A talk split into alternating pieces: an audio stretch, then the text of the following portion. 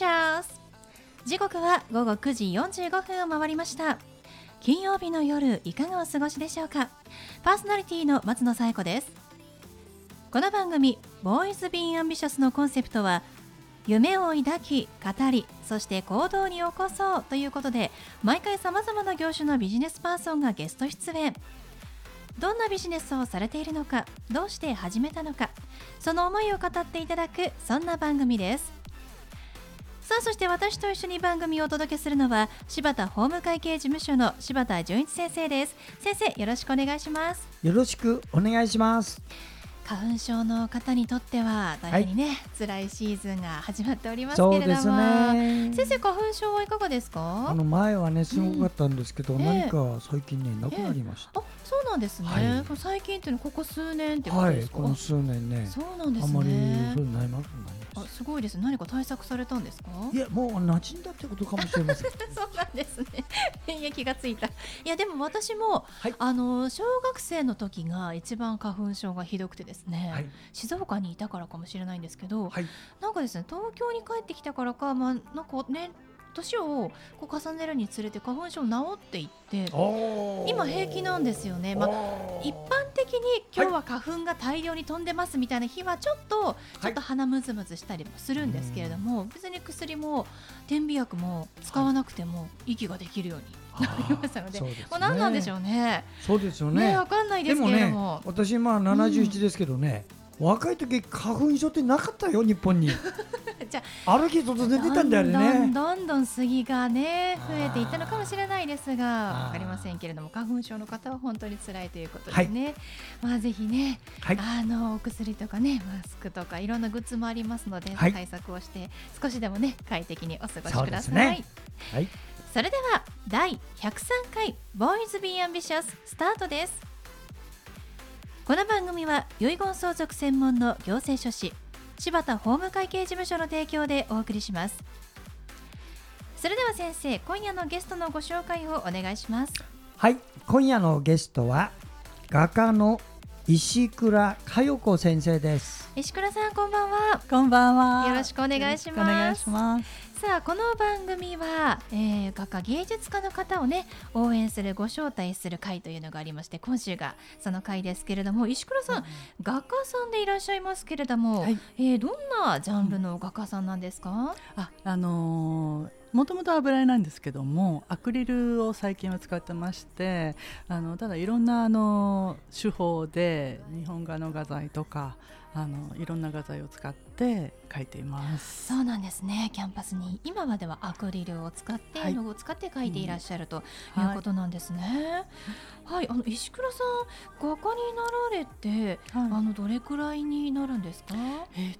と2013年から活動を始めましたのでちょうど10年ぐらい、はい、そうなんですね。もうずっと画家を目指して活動していらっしゃるんですか？あいえあのー、美大進学をあのー、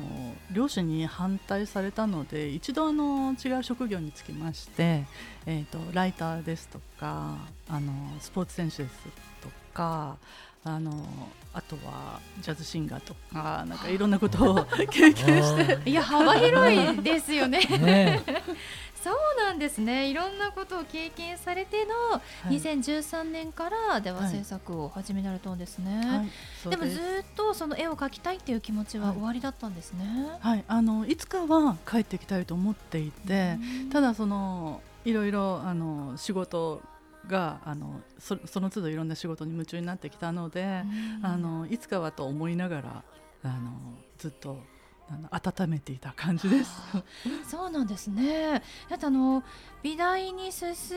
むためのなんか予備校もね通ってらしたとお聞きしましたけれども、それはでも、はい、通予備校に行ってたのに美大に行くのには反対されたっていう。はい。感じですもんね。はい、そうなんです。不思議な感じですけれども。はい、あの父がその予備校で教えてたりとか、うん、あのデザイナーをしてて、あの子供の頃からそういう環境で育ってきたにもかかわらず。うん。うん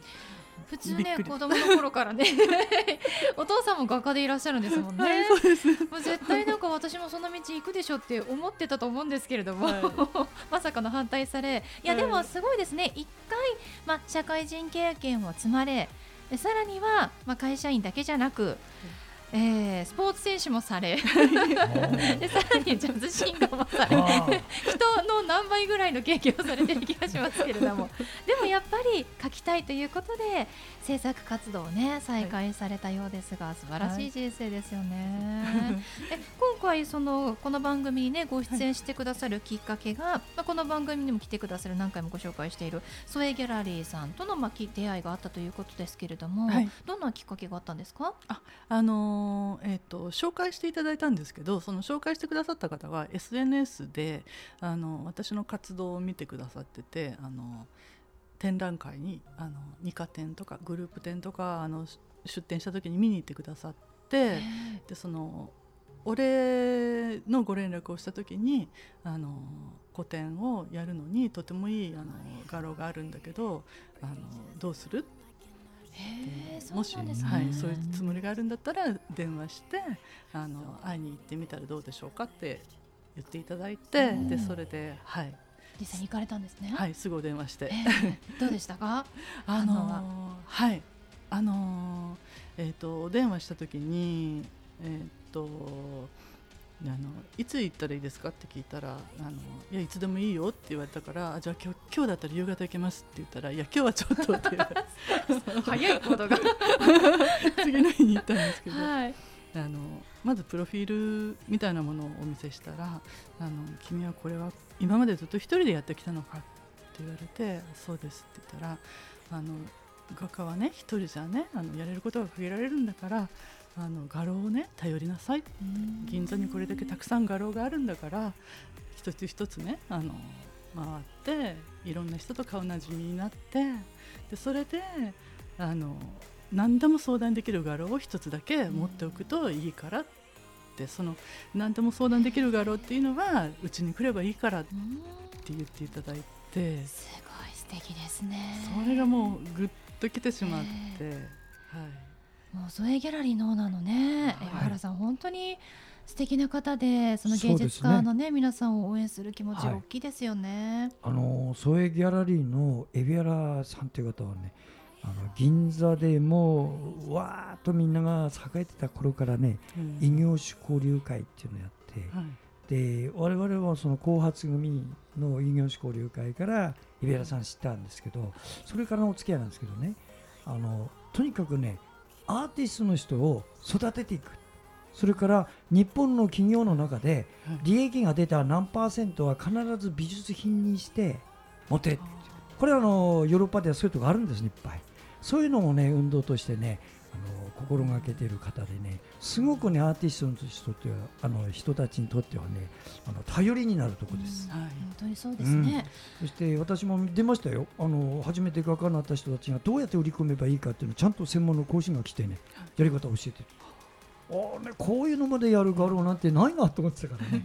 あのそうやってみんなが独立して独り立ちするっていうことを応援するところですから。まあ素晴らしいところですわ。はい、海老原さんも実際に石倉さんの作品を見て、うん、いやもうこれはいいねとおっしゃったということですけれども、はい、石倉さんはそのまあどんな作風なんですかって聞かれたらいつもこうどんな風にお答えになるんですか？はい、何か書くときにテーマとかって決めていらっしゃるんですか？はい、あの去年作風を大幅に変えまして、で今はあの植物をモチーフにした抽象画を描いていますというふうに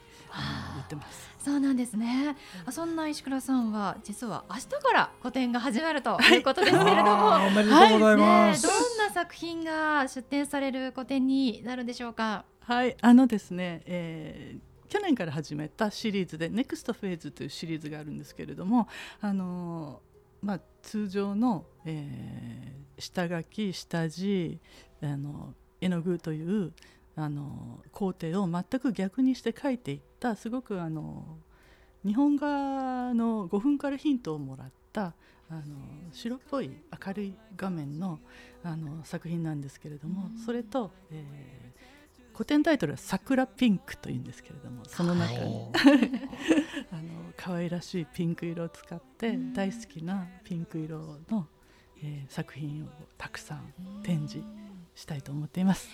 私もピンク大好きなんです。ね、石倉さんも今日も素敵なね、ピンクのお召し物ですが、はいそんな大好きな色のピンクも使いつつ。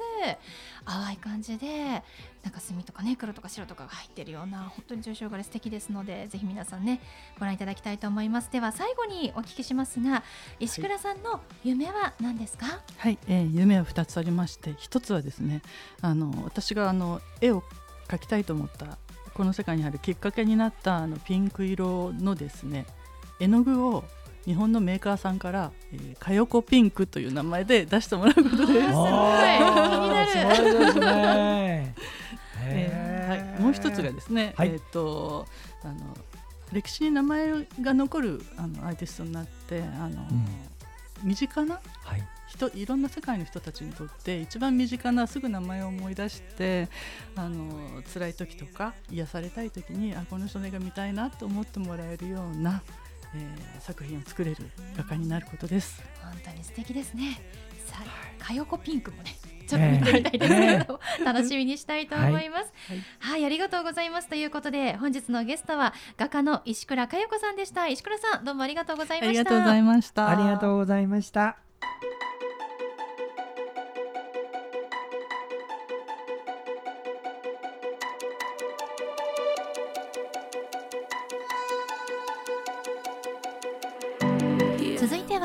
田先生のワンポイントアドバイスです。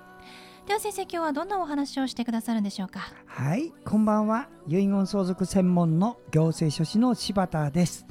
えーこの仕事をずっと32年やっておりまして、ご依頼者の方の遺言の、えー原案を作るお仕事をさせてもらっています。原案作りますとね、公正交渉人役場にそれを持ち込んで、交渉人の先生にこれを公正証書にあのしてもらいまして、それを原本を80年間あの交渉役場が預かる。そしてあのその一部をご本人が遺言執行者の私がそのまま持って、えーもしもの時にはそれで遺言を執行していくということでやっている仕事です。その時に皆さんにあの今日も大切なことを一つ申し上げますそれはですね遺言を作る時はこの遺言が私の最後の遺言だもうこれ以上改定することはないっていうお気持ちで作ってくださいね。中にはね軽い気持ちでまああの後でもう一回作り直せばいいやと思って書く人もいらっしゃるんです中に。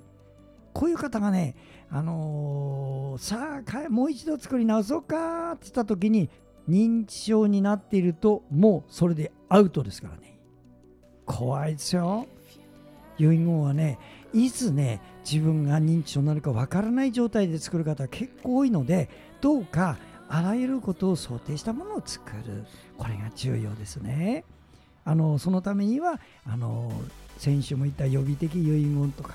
そういうものをもしわからなければ専門家に聞いてくださいね。で専門家がよくわからなければもっと詳しい専門家探してね。自分で納得する専門家にあのちゃんと一緒に作るように協力してください。私これ専門やってますからもしよかったら私のところにもあのお電話でくださいね。はい、柴田先生の相談は電話東京零三六七八零一四零八。六七八零一四零八までお願いします。以上柴田先生のワンポイントアドバイスでした。先生ありがとうございました。はいありがとうございました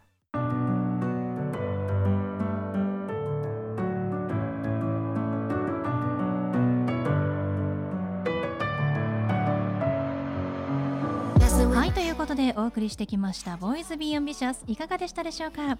本日のゲストは画家の石倉佳代子さんでした。明日の4月2日から創営ギャラリーにて石倉さんの個展が始まります。詳しくはですねインスタグラムもぜひご覧になってみてください。アルファベット小文字でかよこ石倉。アルファベット小文字でかよこ石倉こちらで検索してみてくださいね。それではまた来週この時間にお会いしましょう。お相手は松野紗友子と。柴田純一でした。それではさようなら。さようなら